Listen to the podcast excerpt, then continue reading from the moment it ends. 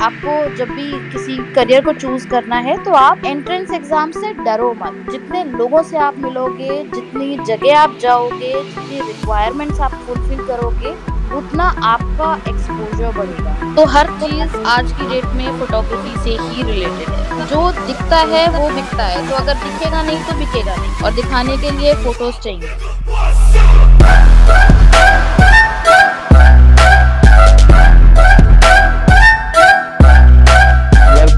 M dot com हमारा vision है कि हम स्टूडेंट्स के करियर में कोई प्रॉब्लम आती है तो उसको मतलब हम सॉल्व करते हैं। हमने ये सीरीज़ स्टार्ट किया है मतलब इसमें हम जो अलग अलग करियर फ़ील्ड में एक्सपर्ट हैं, उनको, उनके साथ हम इंटरव्यू करते हैं और उनके ज़रिए हम स्टूडेंट्स की जो प्रॉब्लम्स है, उनको हम सॉल्व करने का ट्राई करते हैं, प्रयास करते हैं। तो उसी के साथ, आज हम आपके साथ जुड़े हैं उसी के लिए।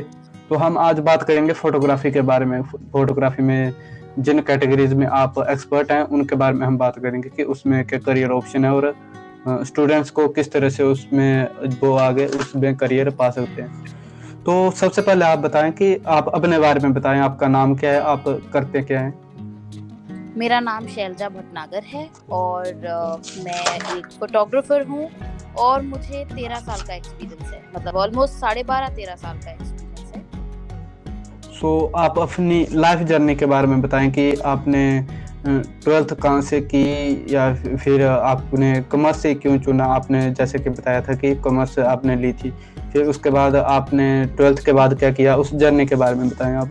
जी एक्चुअली मेरे पास ट्वेल्थ में इलेवन ट्वेल्थ में जैसे बच्चों के पास मैथ्स होती है फ़िज़िकल एजुकेशन होती है कंप्यूटर्स uh, होता है एज अ फिफ्थ सब्जेक्ट जो कि चॉइस में आता है। मैंने उसमें जो चॉइस वाला सब्जेक्ट था उसमें मैंने फाइन आर्ट्स लिया था स्कूल में। तो मेरे पास कॉमर्स विद फाइन आर्ट्स था और ड्राइंग पेंटिंग स्केचिंग हम ये स्कूल में सीखते थे। उसके बाद अ, मैंने कुछ कोचिंग्स वगैरह ली कॉलेज के इंटरव्यूज़ और कॉलेज के एग्ज़ाम्स पास करने के लिए जो एंट्रेंस एग्ज़ाम्स होते हैं। तो जनरली कोचिंग्स में वो लोग आपको स्केचिंग सिखाते हैं ड्राइंग सिखाते हैं पेंटिंग सिखाते हैं। बेसिकली ब्रश कैसे पकड़ना चाहिए पेंसिल्स कैसे चलानी चाहिए कलर पेंसिल्स कैसे यूज़ होती हैं और चारकोल पेंसिल्स कैसे यूज़ होती हैं ये सारी चीज़ें आपको मीडियम से सिखाए जाते हैं फाइन आर्ट के लिए। फिर अ, मैंने काफ़ी सारे कॉलेज दिए और कहाँ कई जगह हो भी गया, कई जगह नहीं हो पाया। सो मैंने एनआईडी का एग्ज़ाम भरा था, नहीं हुआ। एनआईएफटी भरा था, नहीं हुआ। बैंगलोर में एक बहुत अच्छा इंस्टीट्यूट है, सृष्टि। वहाँ भरा था, उससे मैं दो नंबर से रह गई थी। फिर उसके बाद मैंने काफ़ी सारे सरकारी कॉलेजेस जिसमें fine art as the subject है, मैंने वहाँ पे भी एंट्रेंसेस दिए। जैसे जयपुर में है बैचलर्स इन फाइन आर्ट्स का कोर्स वहाँ मेरा हो गया था। कोलकाता में शांति निकेतन शांति निकेतन है, वहाँ हो गया था। चंडीगढ़ में चंडीगढ़ कॉलेज ऑफ़ आर्ट है, वहाँ हो गया था। दिल्ली कॉलेज ऑफ़ आर्ट में हो गया था। दिल्ली में जामिया में भी हो गया था और बड़ौदा के इंस्टीट्यूट में भी हो गया था और मुंबई में भी हो गया था। ओके। फिर काफ़ी जगह इंटरव्यूज़ क्रैक किए काफ़ी जगह के इंटरव्यूज़ दिए तो समझ में आया कि एक्चुअली पूछते क्या है। आपको जब भी किसी करियर को चूज़ करना है तो आप एंट्रेंस एग्ज़ाम से डरो मत। जितने लोगों से आप मिलोगे जितनी जगह आप जाओगे जितनी रिक्वायरमेंट्स आप फुलफिल करोगे उतना आपका एक्सपोजर बढ़ेगा। अ, मेरा बैचलर्स इन फाइन आर्ट्स में जयपुर में हो गया था तो मैंने पहले वहाँ एडमिशन uh, ले लिया। लेकिन सेकेंड लिस्ट में मेरा जामिया में हो गया तो क्योंकि मैं नोएडा से हूँ तो जामिया में पढ़ना ज़्यादा बेटर लगा क्योंकि घर के पास है। और मैंने बैचलर्स इन फाइन आर्ट्स किया है। ये चार साल का कोर्स है। और जो मेरा इसमें सब्जेक्ट था वो था अप्लाइड आर्ट जिसे हम कमर्शियल आर्ट भी बोलते हैं। अप्लाइड आर्ट जी अप्लाइड आर्ट सब्जेक्ट का नाम है इसको हम कमर्शियल आर्ट भी बोलते हैं। ये चार साल का प्रोग्राम है। जी। ओके सो आपने ट्वेल्थ में आपने बताया कि आपने ऑप्शनल एज ऑप्शन जो है वो फाइन आर्ट लिया तो आपका पर्सनल इंटरेस्ट था इसमें या फिर? नहीं पर्सनल इंटरेस्ट तो था ही प्लस फाइन आर्ट में न जैसे अगर मेरे पास मैथ्स होती तो शायद बोर्ड्स में नंबर कम हो जाते। जी, लेकिन फाइन आर्ट्स में और इंग्लिश जैसे सब्जेक्ट्स में ना नंबर बहुत जल्दी मिल जाते हैं बोर्ड्स में। सो मेरे फाइन आर्ट्स में बोर्ड्स में 88 आए थे 100 में से। ग्रेट तो वो एक मतलब प्लस पॉइंट हो जाता है एडवांटेज हो जाता है आपकी परसेंटेज हाई हो जाती है। सो फोटोग्राफी आपने बोला कि इसके बाद आपने एंट्रेंस एग्ज़ाम दिए। कॉलेज में एंट्रेंस एग्ज़ाम के बिना भी जा सकते हैं फोटोग्राफी कोर्सेज के लिए या फिर ये ज़रूरी है? अगर आपको बैचलर्स इन फाइन आर्ट्स करना है बीएफए करना है तो हर जगह एंट्रेंस के थ्रू ही एडमिशन होगा। और चाहे वो प्राइवेट हाँ चाहे प्राइवेट हो चाहे गवर्नमेंट हो वो पहले देखते हैं कि बच्चे का हाथ कितना साफ़ है या बच्चे को आ, कितनी नॉलेज है फाइन आर्ट के बारे में क्योंकि फोटोग्राफी बहुत छोटा पार्ट है फाइन आर्ट का। सो so, इसमें अलग अलग कॉलेज के अलग अलग एंट्रेंस एग्ज़ाम होते हैं कि सेम होता है सबका? नहीं नहीं सबका सेम नहीं होता सबके अलग अलग होते हैं अलग अलग डेट्स पे होते हैं अलग अलग जगह पे होते हैं आपको उस कॉलेज के प्रीमिसेस में जाके एग्ज़ाम देना होगा। ओके तो उसके बाद इंटरव्यू होगा? जी इंटरव्यू भी होता है। पूछा जाता है कि आप फाइन आर्ट में क्यों इंटरेस्टेड हैं? आप आर्टिस्ट बन के क्या करेंगे? ओके सो तो, उसके वगैरह जुड़ते हैं इंटरव्यू के? हाँ जी उनके नंबर्स वगैरह जुड़ते हैं। उसके बाद में फ़र्स्ट लिस्ट सेकंड लिस्ट आती है। कई बार अगर बच्चे एडमिशन नहीं लेते हैं या ड्रॉप आउट कर देते हैं तो थर्ड लिस्ट भी आती है। लेकिन वो बहुत कम होता है क्योंकि जनरली बीस सीटें होती हैं हर कॉलेज में। तो बीस सीटें तो ऐसे ही भर जाती हैं एक बैच में। Okay okay. सो so, आपने बैचलर ऑफ़ फाइन आर्ट के बारे में बताया जो आपने किया है। तो आप इसके बारे में और एक्सप्लेन करिए कि इसमें एवरेज फ़ीस कितनी होती है और प्लेसमेंट वगैरह किस तरह से होती है इस से? सो एवरेज फ़ीस जो होती है सरकारी कॉलेजेस की आजकल मेरे ख्याल से मेरे टाइम में uh, 2004 से 2008 वाले बैच में मैंने तो साढ़े तीन हज़ार पर ईयर का हमारी फ़ीस जाती थी एनुअल फ़ीस और क्योंकि फाइन आर्ट है हमारा पेपर हमारी पेंसिल्स हमारे पेंट्स स्केच पेन्स आ रहे हैं अलग अलग डिफरेंट डिफरेंट मीडियम्स के कलर्स आ रहे हैं। तो हमारे खर्चे मोस्टली यहाँ होते थे। अब मेरे ख्याल से आप कोई भी कोर्स चूज़ करिए तो स्टेशनरी पे तो खर्चा होगा ही। मतलब आपको जैसे मेरे पास कोई भी पढ़ने वाला सब्जेक्ट नहीं था तो मेरे पास कोई बुक्स नहीं थी। सारा हाथ का काम था, इसीलिए पेंसिल्स और स्केल्स और अलग अलग तरह के स्केल्स आते हैं अलग अलग तरह के स्केच पेन्स या मार्कर्स आते हैं, उनमें खर्चा होता था। लेकिन अगर आप किसी दूसरे सब्जेक्ट को चूज़ करते हैं तो उसमें आपका किताबों का खर्चा होगा। तो वो एक सेकेंडरी खर्चा है कि आप किस फ़ील्ड में जाना चाहते हैं। तो फ़र्स्ट ईयर में कॉलेज में सब कुछ सिखाया जाता है। ड्राइंग सिखाई जाती है पेंटिंग सिखाई जाती है। अलग अलग तरह से पेंटिंग सिखाई जाती हैं जैसे अगर हमें पेंसिल कलर्स से पेंटिंग करनी है तो पेंसिल कलर्स कैसे चलाने चाहिए? अगर हमें पेन नॉर्मल जो हमारी ब्लैक कलर की जो ग्रेफाइट पेंसिल आती है उससे हम अगर पेंटिंग कर आ, मतलब बनाते हैं कुछ तो वो कैसे होती है? शेडिंग कैसे होती है? फिर वाटर कलर कैसे यूज़ होते हैं पोस्टर कलर कैसे यूज़ होते हैं ऑयल पेंटिंग कैसे यूज़ होती है। तो ये तो एक पेपर के ऊपर हो गया कि कौन सा कलर कैसा बिहेव करेगा पानी या ऑयल के अंदर मिल के। कुछ हमारे ऐसे सब्जेक्ट्स भी थे जिसके अंदर डिफरेंट मटेरियल यूज़ होता था। जैसे क्ले होती है। जी। तो क्ले को कैसे हैंडल करना है मिट्टी को कैसे गूंदना है मिट्टी को कैसे बांधना है मिट्टी की मूर्तियाँ कैसे बनानी हैं? तो ये भी चीज़ें सिखाई जाती हैं। फिर एक सब्जेक्ट होता है प्रिंट मेकिंग जिसके अंदर हम प्रिंट बनाते हैं। अलग अलग सरफेसेस पे। तो लीनो होता है लीथो होता है वुडकट होता है, ये सारे अलग अलग प्रोसेसेस हैं, जिससे कि प्रिंट बनता है। और ये सारी चीज़ें एक एक एक साल में सब कुछ सिखाई जाती हैं। ताकि आप उसके बाद अपनी लाइन चूज़ कर सकें कि आपको आगे कहाँ जाना है। किस फ़ील्ड को पकड़ के आपको अपनी एक्सपर्टीज लेनी है। फिर एक हमारा सब्जेक्ट होता है जिसे हम कहते हैं ग्राफिक्स ग्राफिक्स में लोगो डिज़ाइनिंग होता है। एड एड्स बनाने होते हैं। जैसे मैगजीन में अगर एक एड जाएगा तो कैसा होना चाहिए? वही एड अगर हम न्यूज़पेपर में देखते हैं तो उसकी डिज़ाइन कैसे चेंज हो जाएगी?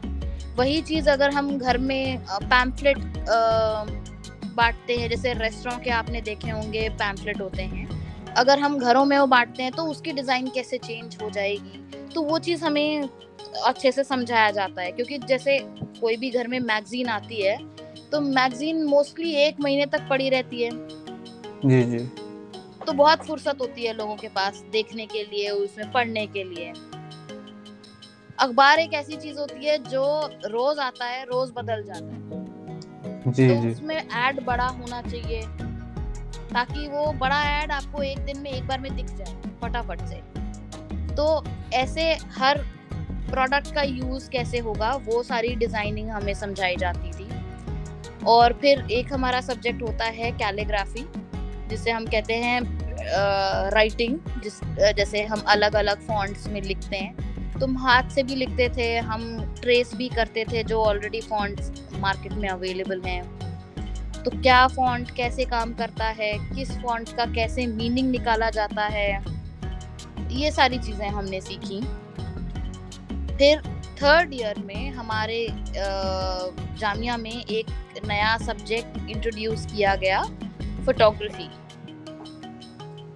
और uh, मेरे टाइम में uh, जब मैंने फोटोग्राफी सीखी थी तो मैनुअल कैमरा होता है जिसमें रोल पड़ता है। जैसे आजकल तो डिजिटल आ रहा जी है जी। जी पहले रोल होता था। बस आपका मेमोरी कार्ड चला जाता है और मेमोरी कार्ड में आपकी फ़ोटो सेव हो जाती हैं। जी। लेकिन जब मैंने फोटोग्राफी सीखी थी तब उसके अंदर रोल पड़ता था। जी जी रोल होता था पहले रील टाइप जी। तो एक रोल में छत्तीस फ़ोटोज़ आती हैं और हमें बहुत सोच समझ के फ़ोटोज़ खींचनी होती थी क्योंकि रोल महँगे होते थे और एक बार में सिर्फ़ छत्तीस फ़ोटोज़ खींचेंगे। तो हम फालतू पिक्चर्स नहीं क्लिक करते थे, हम बहुत सोच समझ के, उसको प्लान करके टाइम देख के सेटिंग देख के तब पिक्चर्स क्लिक करते थे क्योंकि वो रोल हमें खुद वॉश करने पड़ते थे।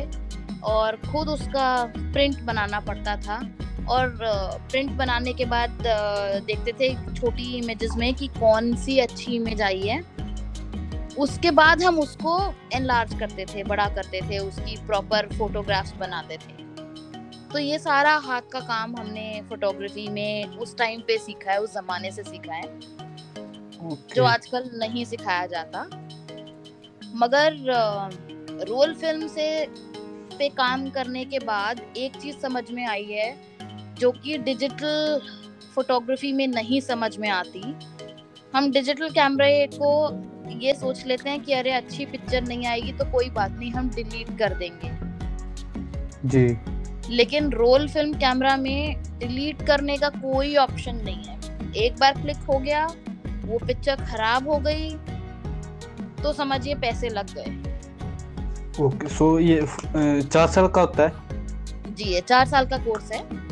ओके सो लास्ट ईयर क्या होता है फिर इसमें?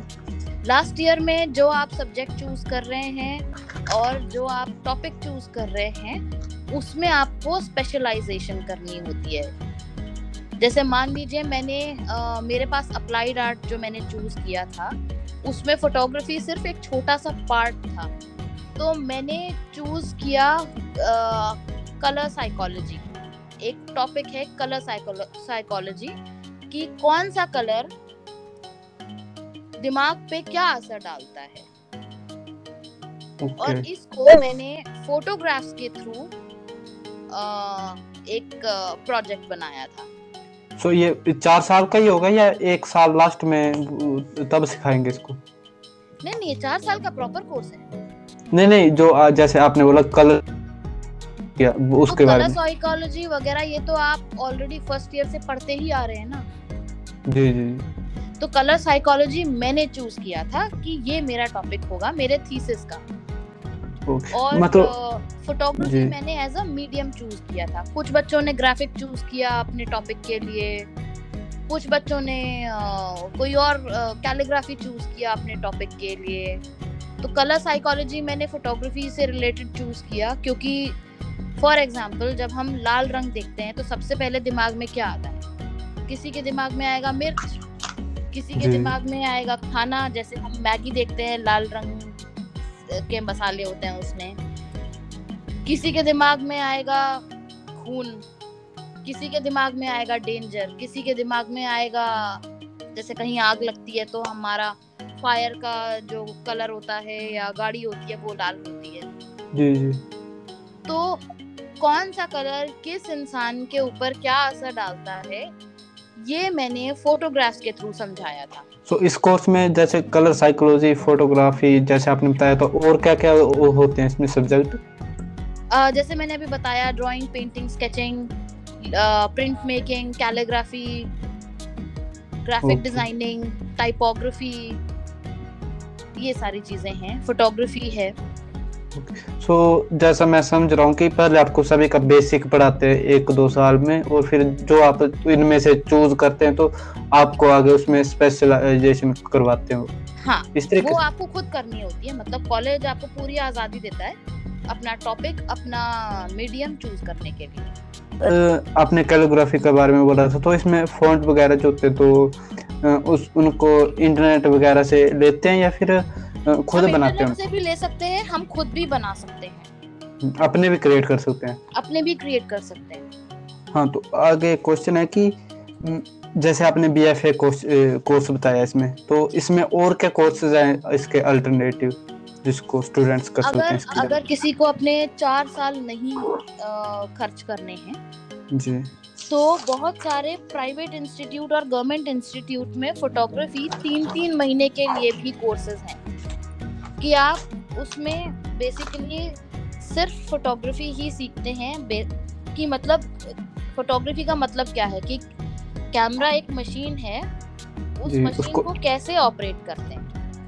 तो अब जैसे फॉर एग्जांपल अगर वॉशिंग मशीन है घर में कपड़े धोने की मशीन है तो कपड़े धोने की मशीन में मम्मियों को पता होता है कि कौन सा कपड़ा किस टेम्परेचर के पानी में और कितने सर्फ में या बिना सर्फ में या इजी में धुलेगा। वैसे ही जो फोटोग्राफी के छोटे छोटे कोर्सेज हैं उसमें आपको मशीन जो कैमरा एक मशीन है वो यूज़ करना सिखाते हैं कि इतनी धूप में क्या सेटिंग रखनी चाहिए इतनी धूप में कैसी सेटिंग होनी चाहिए।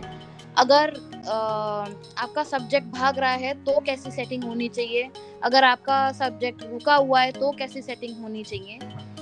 सिर्फ़ वो मशीन को चलाना सिखाते हैं लेकिन वो आपको एस्थेटिक्स नहीं सिखाते। वो आपको फ्रेम के बारे में ज़्यादा नहीं सिखा पाएँगे वो आपको आर्टिस्टिक पॉइंट ऑफ़ व्यू नहीं सिखा पाएँगे नज़रिया नहीं दे पाएँगे। वो आपको सिर्फ़ ऑपरेशन एक मशीन को ऑपरेट करना या चलाना सिखा सकते हैं लेकिन किस चीज़ को कैसे देखना चाहिए किस एंगल से देखना चाहिए वो नहीं सिखाते क्योंकि तीन महीने के कोर्स में कितना सिखा लेंगे? तो इसमें सही कौन सा रहेगा एक स्टूडेंट के लिए? कौन से स्टूडेंट के लिए शॉर्ट टर्म कोर्स सही रहेगा और कौन से स्टूडेंट के लिए कॉलेज का या लॉन्ग टर्म कोर्स सही रहेगा? देखिए मैं ये बोलूँगी कि अगर आपकी एज अ हॉबी है मतलब सिर्फ़ आपका शौक है कि आप जैसे मान लीजिए एक इंजीनियर हैं लेकिन आपको फोटोग्राफी का शौक है आपको उसको उस, उससे रोजी रोटी नहीं कमानी, उससे सिर्फ़ अपने आप अपना मे बी गुस्सा शांत करना है या अपना टाइम पास करना है। उस सूरत में आप ये तीन महीने छः महीने वाले कोर्सेज ले सकते हैं, जहाँ आपको मशीन कैमरा चलाना सिखाया जाएगा और थोड़ा बहुत प्रैक्टिस करते करते आपकी फ़ोटोज़ अच्छी आ जाएँगी। आप कहीं घूमने जाते हैं तो अच्छी फ़ोटोज़ क्लिक कर लें।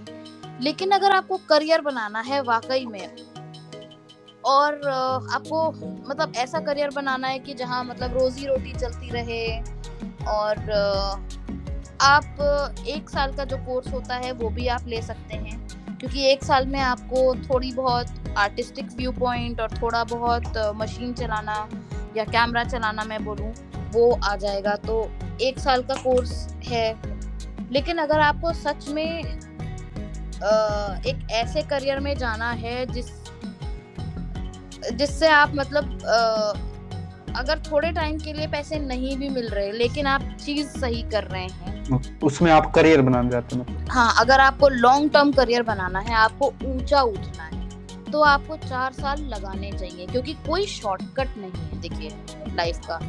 जी जी। तीन महीने में भी एक इंसान फोटोग्राफर बन सकता है एक साल में भी फोटोग्राफर बन सकता है और चार साल में भी फोटोग्राफर बन सकता है। डिफरेंस सिर्फ़ ये है कि आप कितना सीखना चाहते हैं उस पर डिपेंड करता है। जी तो इन शॉर्ट कोर्सेज की एवरेज फ़ीस कितनी हो सकती है अगर कोई करना चाहे तो? आ, आ, तीन तीन महीने के जो कोर्सेज होते हैं वो शुरू होते हैं करीब करीब बीस हज़ार से। ओके। जी मतलब आ, सरकारी की बात कर रही हूँ कि छोटा मोटा जो आ, हमारे कोर्सेज होते हैं जहाँ पे वो आ, एक बैच में काफ़ी सारे बच्चे होते हैं आपको सिखा रहे हैं। तो ये ऑनलाइन ही सिखाया जाएगा फिजिकली कॉलेज में?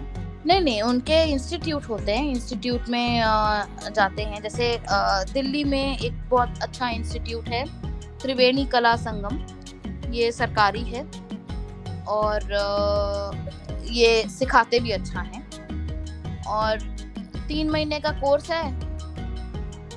मंडे ट्यूसडे वेंसडे मतलब ऑल्टरनेट डेज़ होती हैं क्लासेस और दो घंटे की क्लास होती है। तो दो घंटे आप वहाँ जाओ और सीखो घर वापस आ जाओ। अगले दिन छुट्टी होगी तो जो सिखाया गया है वो आप जाके फ़ोटोज़ क्लिक कर सकते हो प्रैक्टिस कर सकते हो। जी। जी। अपने ट्वेल्थ में कॉमर्स के साथ फाइन आर्ट ली थी एज ए ऑप्शन तो इसका आपको अलग से कोई बेनिफिट हुआ? आ, पहला बेनिफिट तो यही हुआ कि परसेंटेज मेरी बढ़ गई। Okay okay okay. ओवरऑल जो। ट्वेल्थ में परसेंटेज आती है वो परसेंटेज बढ़ गई क्योंकि फाइन आर्ट में 88 नंबर आए थे। और uh, दूसरी चीज़ ये क्योंकि मेरे पास फाइन आर्ट एज बैकग्राउंड था मेरे लिए कॉलेज में इंटरव्यूज़ क्रैक करना इजी हो गया क्योंकि जो चीज़ वो मुझसे पूछ रहे थे वो मैं ऑलरेडी दो साल पढ़ के आई थी। जी आपके पास बेसिक नॉलेज थी जिस इंटरव्यू के बारे बिल्कुल बिल्कुल। और बेसिक नॉलेज में हर चीज़ आती है। जब हम फाइन आर्ट की बात करते हैं तो फाइन आर्ट हर जगह यूज़ होती है। जैसे अगर हमारा हम जो भी कपड़े पहनते हैं उसके ऊपर कोई डिज़ाइन है वो भी फाइन आर्ट का पार्ट है क्योंकि डिज़ाइन है। हम आ, आपने रेस्टोरेंट में देखा होगा आजकल जो लोग प्लेट सजा के देते हैं। जी जी। तो उसको सजाना भी तो एक आर्ट है। जितने भी हमारे पुराने मंदिर बने या कोई भी जो हमारी टूरिस्ट प्लेसेस हैं टूरिस्ट प्लेसेस में आप देखेंगे कि कोई भी जगह होती है जहाँ हम जाते हैं देखते हैं आर्किटेक्चर हो गया इतने सारे मंदिर हैं मस्जिद हैं कहीं भी हम देखते हैं हर चीज़ डिज़ाइन ही तो है। जी तो, हर चीज़ में डिज़ाइन चाहिए। बिल्कुल तो ये सारी चीज़ें मैं ऑलरेडी इलेवेंथ और ट्वेल्थ में पढ़ चुकी थी। और डिज़ाइनिंग आज से नहीं स्टार्ट हुई है पेंटिंग आज से नहीं स्टार्ट हुई है। जब केव मैन थे जो प्रिमिटिव एज थी जब लोग गुफाओं में रहते थे। पेंटिंग तब से चल रही है क्योंकि लोग कोयले से केव्स में पेंटिंग करते थे कि आग कैसे जलानी है किस जानवर को कैसे मारना है कौन सा हथियार कैसे बनाना है। ये सारी चीज़ें केव पेंटिंग्स में तब से चल रही हैं। तो ये कोई नई चीज़ नहीं है। ओके फिर उसके बाद जैसे जैसे आगे बढ़ते गए जनरेशन तो फिर चीज़ें इंप्रूव होती गई। जी जी। फिर दीवारों में भी करते थे डिज़ाइनिंग बिल्कुल। दीवारों में भी पेंटिंग्स बनती थी जितनी अजंता अलोरा की केव्स हैं उसके अंदर बुद्धा की इतनी सारी मूर्तियाँ बनी हैं म्यूरल्स बने हैं। सो ये सारी चीज़ें हमने पढ़ी हैं। अलग अलग आर्टिस्ट अलग अलग तरीके से अलग अलग मीडियम के साथ में काम करता है। तो कॉलेज कंप्लीट करने के बाद पोस्ट ग्रेजुएशन करना सही रहता है या जॉब वगैरह करना? पोस्ट ग्रेजुएशन आप तब कर सकते हैं अगर आप पढ़ाना चाहते हैं। ओके। okay. अगर आप मतलब फोटोग्राफी में ही या किसी भी फ़ील्ड में कोर्स को पढ़ाना चाहते हैं तो आप मास्टर्स करिए फिर नेट का एग्ज़ाम होता है नेट का एग्ज़ाम दीजिए। ताकि आप फिर उसके बाद में नेट क्लियर करने के बाद आप उस सब्जेक्ट में अपना पीएचडी कर लीजिए, ताकि आप कॉलेज में लेक्चरर बन सकें। और अगर आपको कॉलेज में नहीं पढ़ाना, मान लीजिए आपको स्कूल में पढ़ाना है तो आप ये भी कर सकते हैं कि आपने ग्रेजुएशन की ग्रेजुएशन के बाद में आप दो साल का बीएड कर लीजिए। सो so, बीएड में भी आपको फाइन आर्ट की टीचर की नौकरी मिल जाएगी स्कूल में।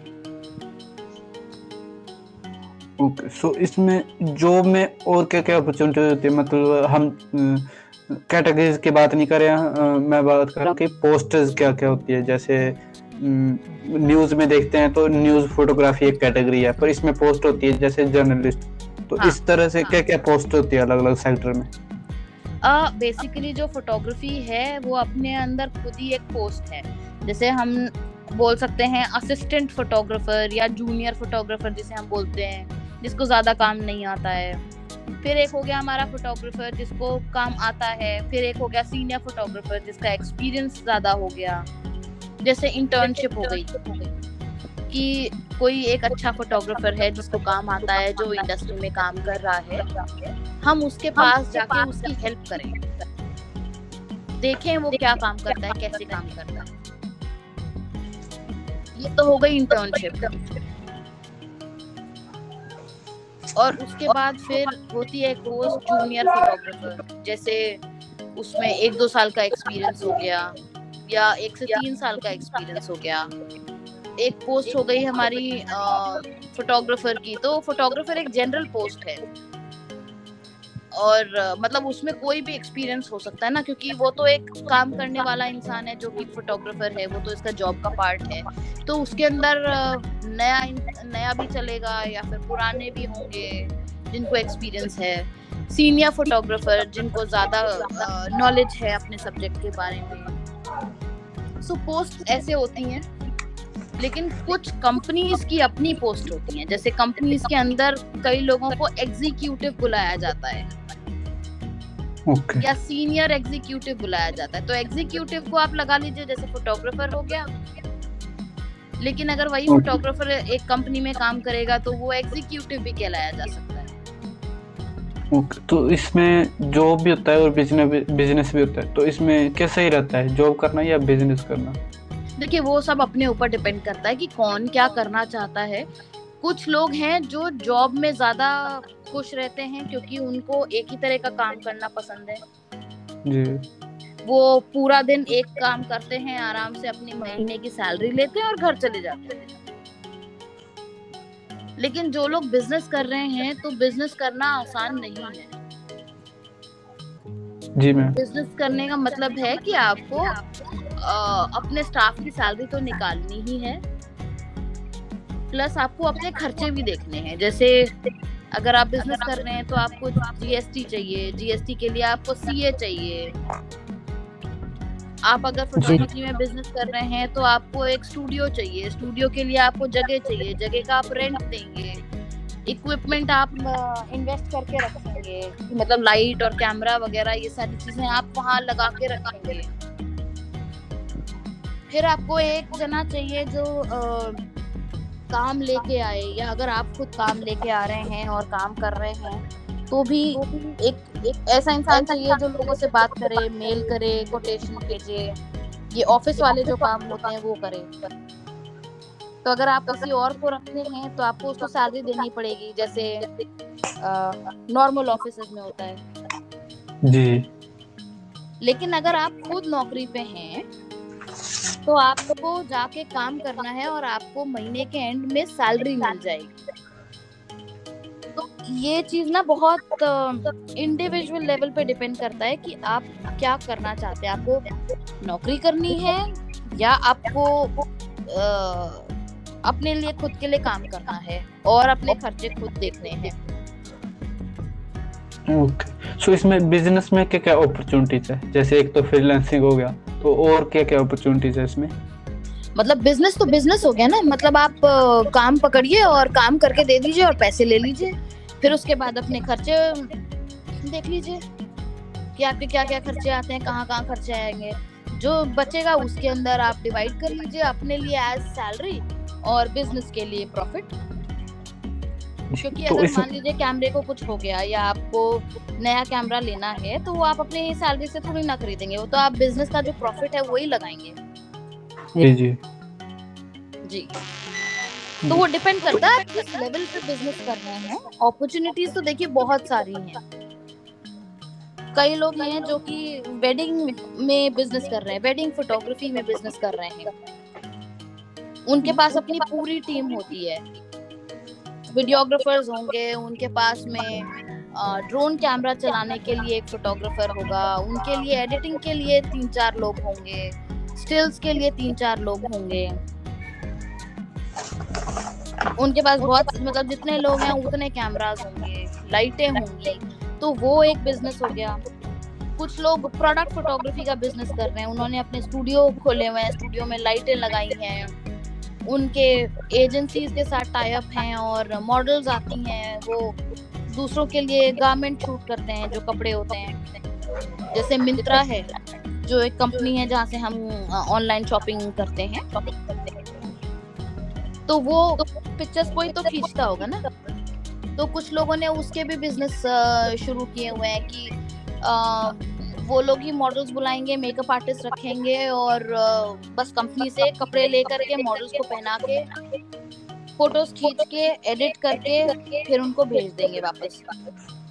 कुछ लोगों का स्पोर्ट्स फोटोग्राफी में बिज़नेस है कि जितने भी आईपीएल होते हैं या कोई भी स्पोर्ट्स टूर्नामेंट होता है, छोटे से छोटा और बड़े से बड़ा। वो एक टाइप की कंपनी कवर करेगी क्योंकि उनके पास वैसे इक्विपमेंट्स हैं, वैसे लेंसेज हैं, जो कि स्पोर्ट्स के लिए काम आते हैं। तो वो डिपेंड करता है आप किस चीज़ में स्पेशलाइज करना चाहते हैं। जैसे फोटोग्राफी कहने वाली बात है कि एक बहुत छोटा सा पार्ट है फाइन आर्ट का, लेकिन अपने आप में वो बहुत बड़ा फ़ील्ड है। वेडिंग फोटोग्राफी है वेडिंग में भी स्पेशलाइजेशन है कि डेस्टिनेशन वेडिंग अलग होती है। आपने देखा होगा लोग आ, कहीं दूर जाके शादी करते हैं और लिमिटेड मेहमानों को लेके जाते हैं। तो डेस्टिनेशन वेडिंग भी एक अलग फ़ील्ड हो जाती है कि हम सिर्फ़ डेस्टिनेशन वेडिंग शूट करते हैं हमने हम कुछ ऐसे नॉर्मल वेडिंग नहीं शूट करते कुछ लोग ऐसे हैं। कुछ लोग नॉर्मल वेडिंग शूट करते हैं।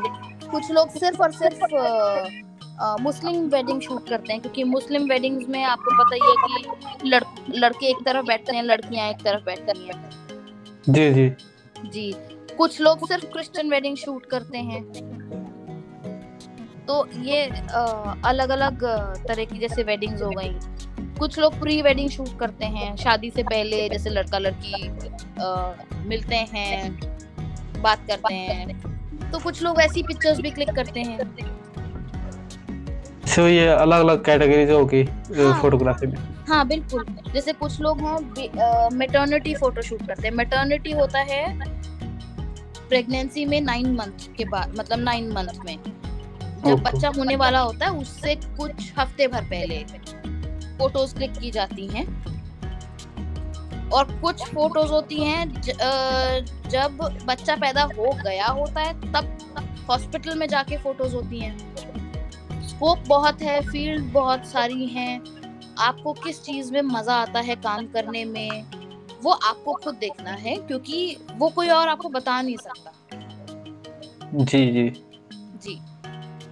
जैसे मैं पीपल फोटोग्राफी बिल्कुल भी नहीं करती हूँ।